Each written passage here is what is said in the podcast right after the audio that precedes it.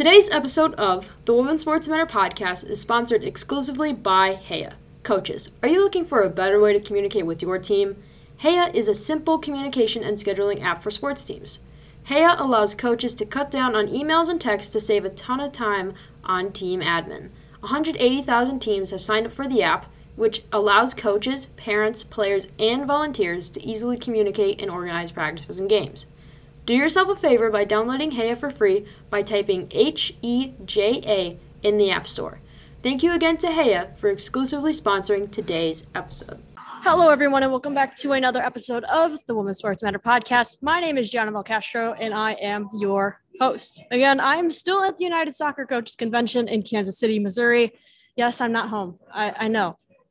I'm I'm going home today, actually. So Yay, cold in Chicago. Woo! I love that so much.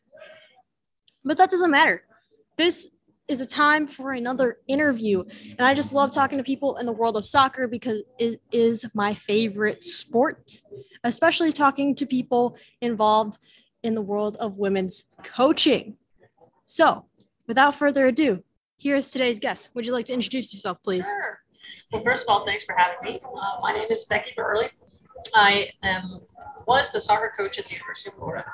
Um, just recently had a little stint with the Orlando Pride as their interim coach, and now I am a professor at the University of Florida teaching classes for the master's level in high performance coaching.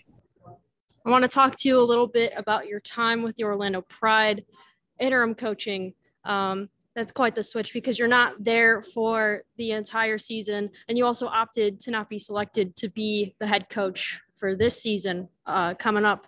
Why did you decide to only coach at orlando for a few months? Well when i went into it um, you know it was definitely a surprise situation. I was on vacation when i got the call. Um, i was pretty straightforward with the management saying that you know i really looked at this as probably an interim situation because i didn't really anticipate coaching uh, I actually very much enjoyed it. Uh, the players were terrific. Uh, the pro level is is something that I think everyone should experience if they have the opportunity to.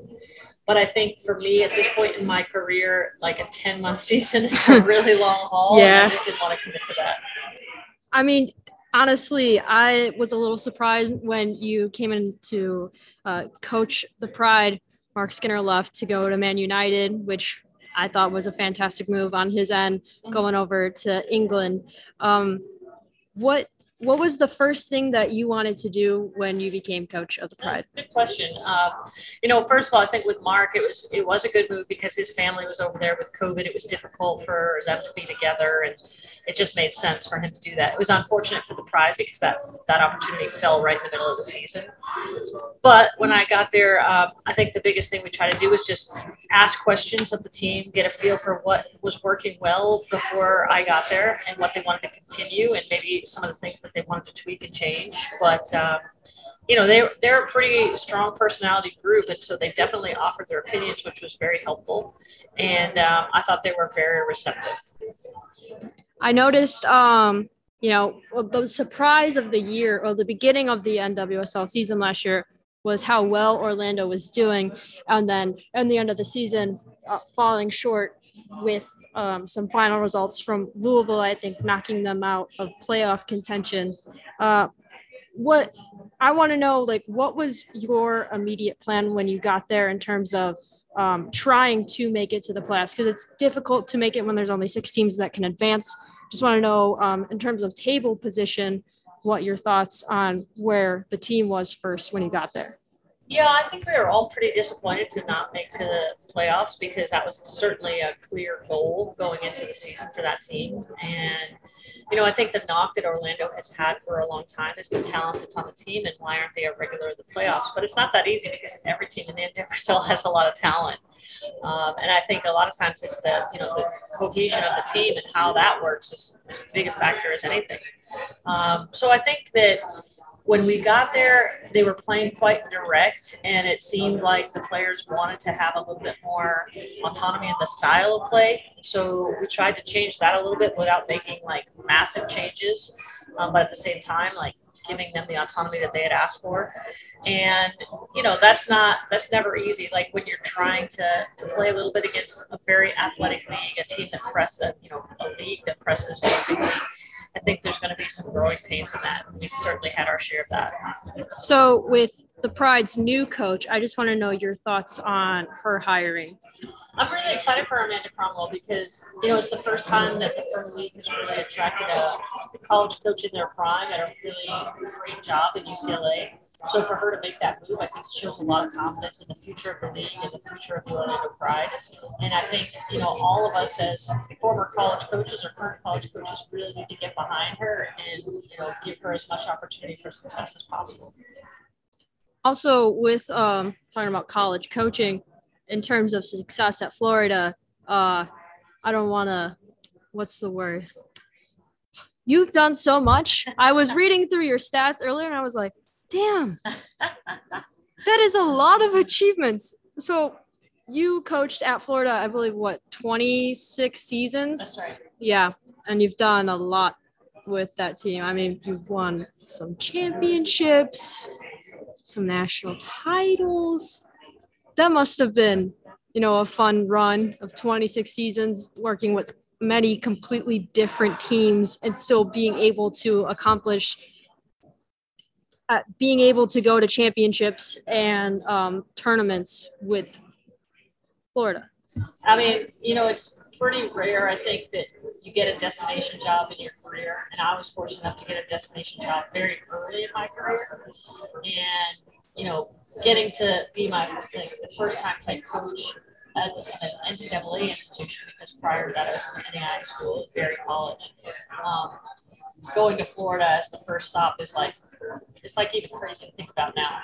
Um, but it was just such an amazing time to be part of the athletic association there. It was a pretty young group of coaches. We all sort of felt like we grew up together. Even even the administration kind of felt like we grew up together a little bit with them.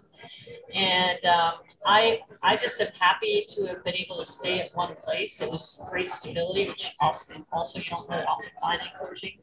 So there's just so many factors. I mean, who doesn't want to live in Florida? I mean, um, so I just I think I just got really lucky. I've always wanted to go to Florida. I've never been, and people are so surprised. They're like, "Oh, I'm always going to like Disney World or whatever." Like, guys, I haven't been yet. Okay, the Florida uh, Florida weather seems nice. Well, sometimes you got to deal with hurricanes. We got hurricanes, and we got that freaking humidity in the main part of the college season. Yeah. I mean, you're talking like the, the summers and then leading into the fall. But then, you know what? You get to like October, November, everybody wants to be in Florida. Has the weather ever been like um, a huge part of why people, you know, that you're scouting? The reason that they go there is it because of well, it's got to yeah, be because of the history of the program too. Well, besides that, yeah, I think climate plays a role because you can train outdoors year round and people that are serious about their development like that opportunity um, i do think there are some people who get a little scared of the humidity especially if they're coming from like the west coast or somewhere where there is no humidity mm-hmm. but at the same time i mean um, you know, it's a every every place has its pluses and minuses. Yeah. You know, I think when teams step off the bus in August and they get hit by that wall of humidity and they're not used to it, they're like, "What the heck is happening?" But then, like, you know, if we play in Milwaukee in November, like, oh god, like, yeah, some layers. yeah, all that Midwest weather. It's it's a big yikes. I deal with it a lot. I stepped outside here when I first got here. I was like, "Hey, Kansas City is cold." It was warmer than is uh, back home. I I left a water bottle in my car the night before I drove to my uncle's house before we went to Midway, and it froze. Oh, yeah, it was frozen in there. Yeah. no, I would assume that it doesn't. Um, in there. Gotta love Florida weather, I guess. Maybe maybe one day I'll go down and and don't go in the summer. Don't go in the summer. Go in the winter. Go in the winter. Yeah. I don't know if I'll have time for that. Has hurricanes ever oh, yeah. messed with the seasons? Oh, I think that we have we have yet to have a season in Florida where there wasn't some kind of either mispractices, delayed games, changing game schedules because of hurricanes. And we had yeah. one season uh, where I believe we had five hurricanes in the course of a season, which was insane. So what did you guys do? I just felt like we were always changing our schedule. Sometimes we weren't training. Uh, one time we were trying to get back into Gainesville, and there was a hurricane coming to Gainesville. We're just like, okay, this is not working. We had to stop in like Savannah, Georgia, or something. I mean, you just have to roll with the punches when it comes to weather because, yeah. especially in training, you know, like it rains pretty much every day in Florida in the summer. So it's probably only going to rain for like 20 minutes. So you just sort of have to get used to weathering the storm, basically. Yeah. So, in terms of conference play, the SEC is a pretty competitive conference. All the Power Five conferences are really competitive. I want to know, in terms of rivalries, what was the probably the biggest one for you and your team? Well, first of all, the SEC, like, I mean, there is no better resourced conference in the world, in the, anywhere, than the SEC. And I think that's only going to continue to show itself as we go through all these changes that are occurring with all these conferences. Um, I think one of my favorite games in the SEC was always the South Carolina game. Uh, you know, Shelley Smith has been at South Carolina forever. Always loved playing against her teams. They're really well organized. It's a it's a competition. Like we're always always competitive with each other. It's like really respectful, and that was kind of the same at um, FSU for us. And FSU is not in the SEC, but we played FSU Florida State every year, and uh, people expect the Gators and the Seminoles to hate each other. we just really didn't. Um, you know, we had a very great, respectful rivalry. Uh, set lots of attendance records with either venue, but just kind of fun games that I think fans really enjoy. I want to learn more about the scouting process. Uh, I was talking with head coach uh, at Michigan about you know what her scouting process is like. I I've always been like so fascinated with scouting. I don't know why. I just want to know how you first of all conduct your searches on who to bring to Florida and what you look for in players. Well, that's a good question because I think there's kind of two ways. Like, there's some kids that pursue you, and maybe they are pursuing you because of some connection they have with the university, or they've just seen us play and they really admire the environment. Um, and then there's kids that you pursue that maybe they haven't had as much exposure to you. And so, sort of merging those two groups together and finding the best of both worlds. But, like, for us, it was a pretty thorough vetting process. I think we went a little bit slower than a lot of places because we really wanted to find the right fit, not just on the field. Like that's pretty easy. That's probably the easiest part of seeing who can fit you on the field. But then also seeing who fits your culture and who, you know, feels like they're going to add to that culture. Like that takes a little bit longer to discern.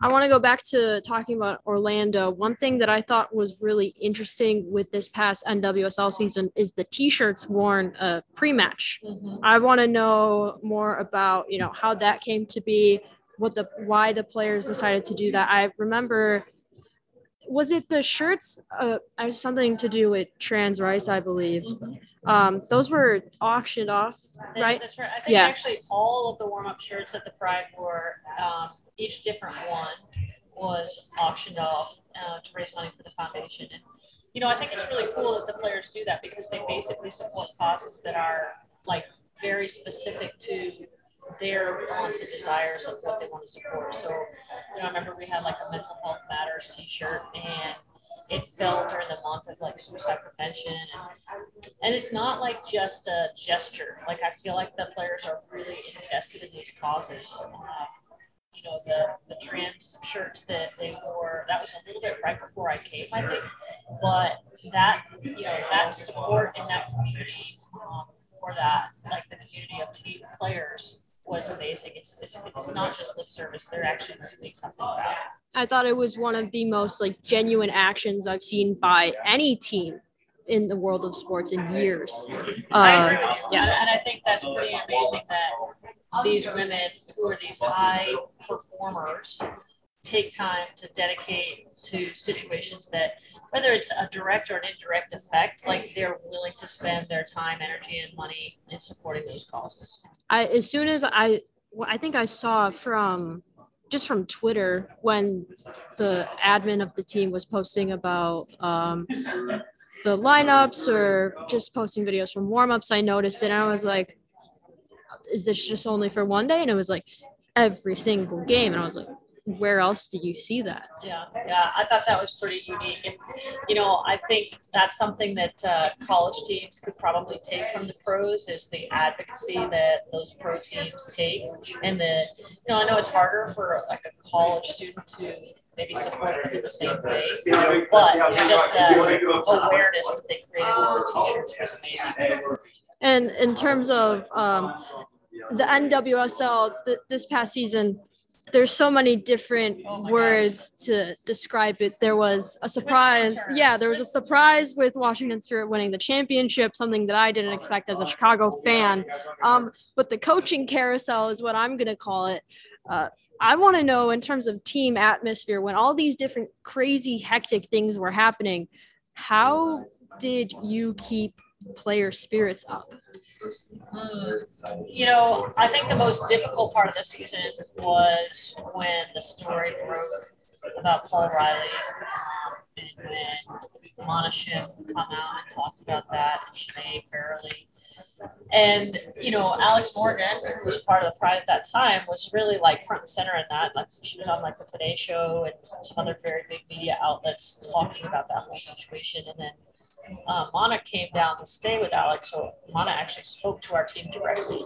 Um, and I think it was such an empowering talk because he was basically saying, you know, like, you can't be quiet about important things. And I know for me, like her her talk had impact because I think as a woman in the sports world, like we've probably all experienced some form of disrespect or discrimination. And, and I think a lot of times we don't say anything about it because it's just easier to brush it aside or not deal with it. But I feel like by doing that, especially like those smaller incidents, it's like it just leads to bigger things happening. And, you know, we're kind of all responsible for the spot that we got ourselves in when we have these two women coming and talking about a very direct um, incident that affected not just them, but other players too. I went to the Red Stars Pride game, the rescheduled one. Um, I wouldn't have been able to go the first time it was scheduled, but it was during the week, and I was like, "Oh, I don't have school or work. This is awesome." So I went um, with one of my friends from high school, and you know, to witness the the togetherness of the two teams and wearing those shirts, uh, talking about Kaiya McCullough and others that you've mentioned, it's just like, what a moment. Mm-hmm and you know that whole six minutes that we had of um, you know like in the sixth minute talking about like taking time. And, i mean man like it was a powerful statement and it was, they were so unified.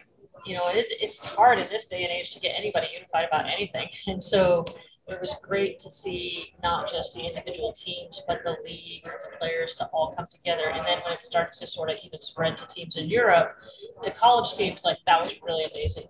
It, it one of the honestly the best outcomes of that story being published um, just seeing all of the players come together even teams from across the, gro- the globe as you mentioned it was just like okay maybe yes maybe we are okay. But the one thing that i i didn't like about all of this um, is the fact that all of the major news outlets were covering this moment but they don't focus on other things happening within the league. And I think news coverage, which is one of the reasons why I started this show, um, is so important to spread the women's game just for any sport in general. Um, I want to know what your opinion is on, you know, with all these bad stories happening within this league, what what should these news outlets be doing instead of just covering all the bad stuff? Yeah, that's a that's a pretty deep question because you know, I think about it, I think about women's sports coverage, and I think one of the best case studies we have is collegiate softball. And the reason I say that is because college softball is on, you know, their conference tournaments and their World Series and all of that is happening in like May and the beginning of June. And that's kind of an open TV window time. There's not a lot of other conflicting sports. For example, like with college soccer in the fall, we're going up head to head against college football, which is very difficult. And once softball got into this kind of prime time slot, the amount of coverage and the amount of stories and the elevation of these women who are playing softball just came to the surface. Like this college world series is sold out, you know, like they need a bigger venue. Like all these positive things started happening. but it's sort of like the chicken before the egg. Like the coverage has to occur in order to promote the sport and then people will come. But like if you have an event happening and no one knows about it, like that's really challenging. And I think college softball just shows I think college softball right now is behind football, men's basketball, and then college softball in terms of the most viewed sports in NCAA. Well, that doesn't happen if they don't get that prime time. It's you know that time of the year where they're not having to go up head to head against something difficult, and we see that once we put those resources into it, people will come.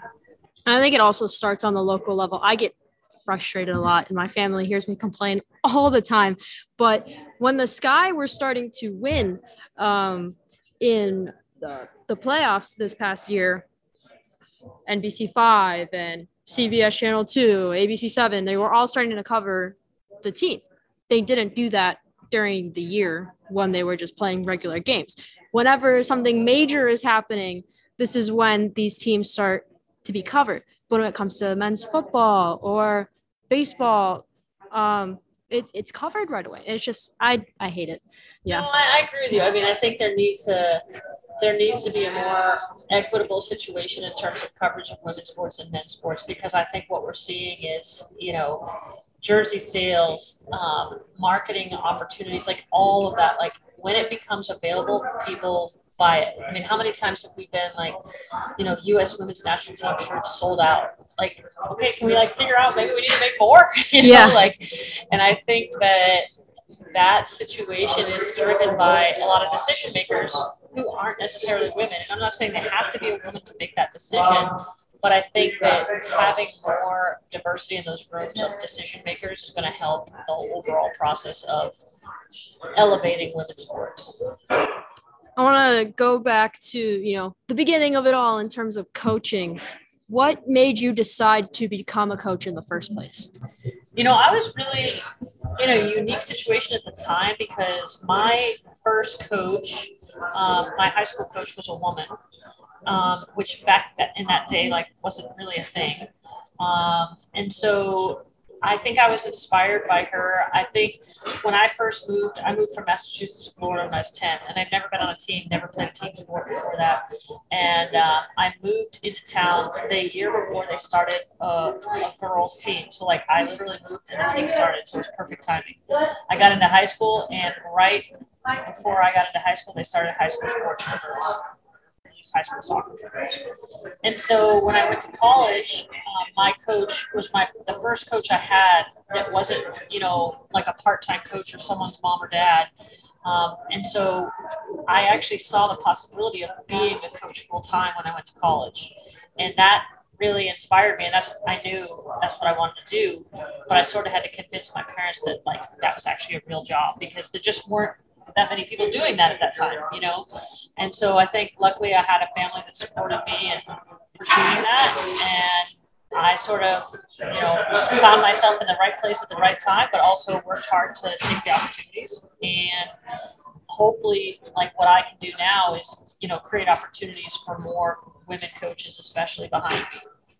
Title IX is turning 50 this year. Um, there's a lot of stuff that'll be going on in terms of celebrating that. We've got documentaries being made um, certain celebrations. I want to know um, some of your thoughts on what title ix has done for the world of women's sports. You know interesting question. Um, the university of florida is celebrating 50 years of athletics right now too. And so it's kind of coincidental that those two have followed each other. But you know, there's some positives about Title IX for sure because it's given so much opportunity by law to people that would never have had it. But it's also, when you look at the coaching ranks, you know, there were a lot more women coaches coaching before Title IX than there are now. And part of that is because those jobs have become much more high profile, much better salaries, which has now interested men in taking those jobs. So it has elevated the profession but it has also, um, I think, sort of created some competition in the jobs that didn't exist before. I think soccer is pretty bad. Like our percentage of women coaching women's teams is pretty low, and I think it always frustrates me that you know you can have a coach who's like, well, I might go coach on the men's side. I don't know. I can't decide. Whereas, like, if I wanted to go coach on the men's side, I don't think that path would be as easy um, as a man trying to coach on the women's side. And so I think overall, there's no question that Title IX has been a huge, a huge positive for women's athletics in this country. And I'm sure there's a lot of other countries who would love to have that situation. But at the same time, I think it's had some unintended consequences, especially as it pertains to coaching. Yeah, I agree 100%. And one thing that, you know, I find frustrating is, you know, it really doesn't apply to college athletics. And I, the one thing that I think of is uh, last year's March Madness tournament for the women's side, where the the weight room situation and, just the disparity between the men's and women's is just incredible. I guess is the word I'm going to use. Um, but at least now they both have March Madness uh, naming for both the men's and women's, which is you know a nice step, but they obviously could do better.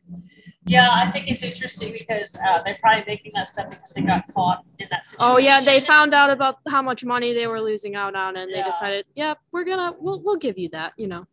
But you know, like one of the things I try to tell the Pride players this year is, you know, the the league is about to turn ten. You know, the WNBA is like 25, I think, right now, and it's just hitting its stride. I think you know, I, I saw some stat recently about the Super Bowl in its 10th year. I mean, they had to give away tickets. There was like nobody there. Um, they lost a lot of money. And this is the NFL, you know? And so I think there is this, like, not that we should be satisfied by any means, but there is this part of it too that it's a process to develop a professional league that's a standalone, can financially support itself and all those things. And sometimes that's the price you pay for being somewhat of a pioneer. With all that stuff, it is now time for the fun part of the episode. All right, let's do it. The lightning round. Whoa, I wish I had a soundboard so I could have some sound effect for it because I love the lightning the lightning round. It's just it's so much random stuff put together like in one part.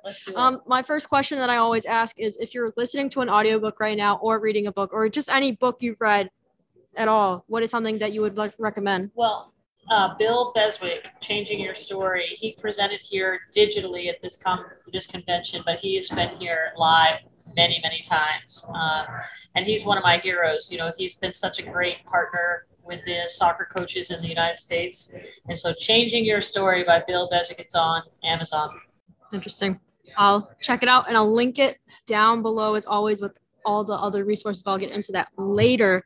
I want to know if you were to go back into coaching um, and you had an opportunity to coach overseas, what is a team that you would want to coach for? You know, I would probably pick that on where I wanted to live. So let's see. I, I mean, I think there's some pretty sweet places in Spain and uh, pretty sweet places in Italy. Like there's, I think that uh, coaching in Europe for a year, living in Europe for a year or more, um, would be a great opportunity. I have a friend that's doing that right now, and he just finds it amazing. I've always wanted to go overseas to a game. Uh, the fact that the El Clasico is sold out for Crazy. the UWCL is just there's there's no words to describe it. The, just the fact that they were able to do that means the women's great game is growing. Totally, they love to see it. Um, would you ever go into broadcasting or commentating future NWSL games or even like college? Games? You know, I've done that as a as a guest. I did it actually, ironically, for the Pride back when the Pride first started. Let me tell you, like the people who are good at that need a huge shout out because that's a lot of freaking work. like, I mean, the preparation that goes in and when you think about like doing that, you have to do it for two teams, not just one. And I guess if you're the home broadcaster, you know, you start to get your your own team down pretty well, but you're still having to do it for an opponent every single week.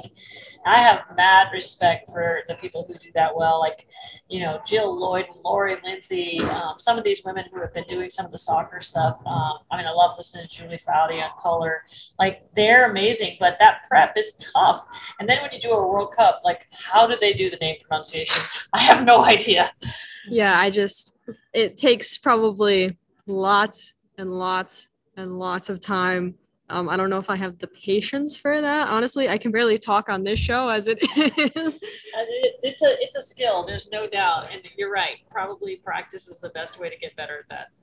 I would love to know more about. So, I am particularly interested in uniform design. Mm-hmm. So, if you could design a uniform, uh, it could be for whatever team you want, like Gators or Pride. Uh, what is something that you would want to include on a jersey? You know what I like is when um, teams do like a really alternate random color warm up shirt for their uniforms. So, like, I remember this was probably at least two World Cups ago when Japan came out in like the hot pink warm up shirts, uh, and you know, clearly not their colors. And I just think that, like, it's it's a trend now. Like, you see, like, you know, Barcelona and all these different teams come out with the, the great alternate kits. And I just feel like there's so much resistance to that in collegiate sports because everybody's like, no, it's Gators, it's got to be orange and blue. I mean, we used to get a hassle from fans when we would wear black. I'm like, black is a neutral. Like, and so I just think that uh, it maybe takes some of the traditionalists a little while to get used to, but that's what I would do. Try to experiment a little bit with some colors. They probably don't want to look like UCF. could be, could be. they don't. They don't want to look like any of the other Florida teams. That's right. Um, in terms of uh, past players, you know, retired players, is there any player that you wished you would have coached? You know, I I think that one of my you know early heroes in the game was Michelle Akers, and Michelle was in Orlando um, playing at UCF, as a matter of fact.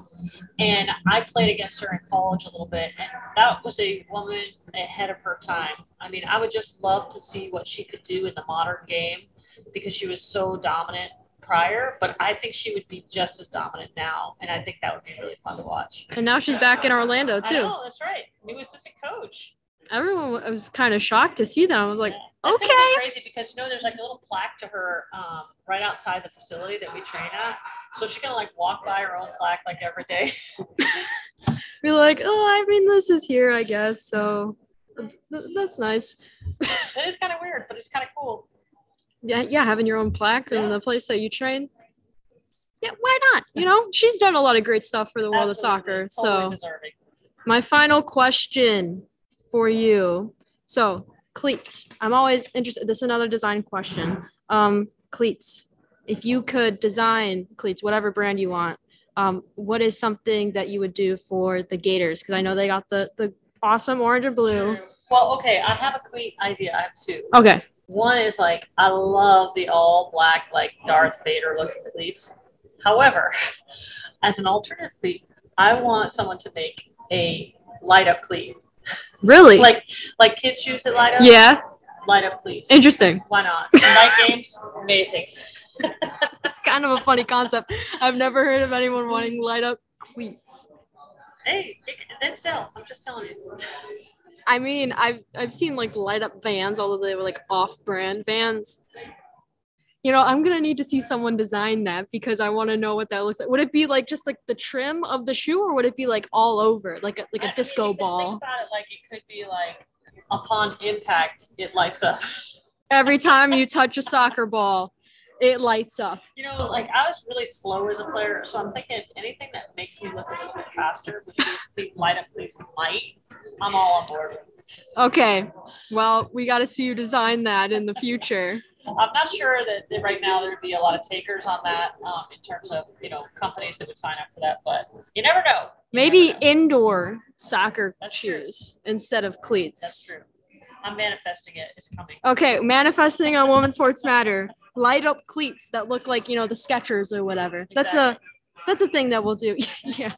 All right. So now is the time for you to plug away. Okay. Social, whatever you want. Well, I'm super easy to follow. My my handle is at Becky Burleigh. That's a piece of cake. Um, I really highly everyone for everyone to consider looking at uh, whatdriveswinning.com. That's super easy too. And every book that's in the whatdriveswinning.com series is now a master's level class at the University of Florida, and I'm teaching it. And it's really fun because it's not just like regular grad students that are 22, 23 years old taking it. Like, I feel like most of the people who are in the class are practitioners who are out leading, coaching, all different sports. And it's just a fun class to be a part of because you just get so many perspectives. So you can reach out to me on social and I can give you more information about those UF classes. Interesting. And I'll link everything down below uh, right above i believe it's the resources section which speaking of it's not it's not my time to plug now. I call it my spiel. Plug on. Uh, it's it's just i got i put on like a whole voice. I, my voice goes up a little bit. I pause for a second and then. If you want to follow me on social media guess what? You can. I'm on three different platforms twitter and facebook. It's the same handle. It's at WSM Podcast. And on Instagram, you can follow me at Women's Sports Matter. Speaking of those resources, we've got register to vote, vaccinations, uh, vaccine.gov. And let's see, we got NAMI, Trevor Projects, um, NWSLPA. There's other stuff on there too that I can't remember off the top of my head, but that doesn't matter because you're going to go look at the resources section because you're a true fan of this show. Let's see. The season is almost over. The season's ending in February. This is a fair warning. I know I've been saying it, but I just wanted to let you know so you don't get madly disappointed in me because I have to focus on school. Okay. So deal with it. Thank you. Anyway, I also have a YouTube channel. You want to watch this episode? Of course you do. Of course you do. Subscribe to the Women's Sports Matter podcast. It, that's the name of the, the channel. And we're about 19 subscribers strong. So I'd really appreciate it if you took the time to subscribe. You can also rate my podcast on Spotify and Apple Podcasts. Give me a review. Tell me how I'm doing. Or you can let me know on social media. That is going to be it today for this episode of the Women's Sports Matter podcast. Make sure you go and follow me on socials, posting content every day, maybe too much. That's going to be it for me. I'm going to enjoy the rest of my time at this convention. I'll see you all next time. Thanks. Bye.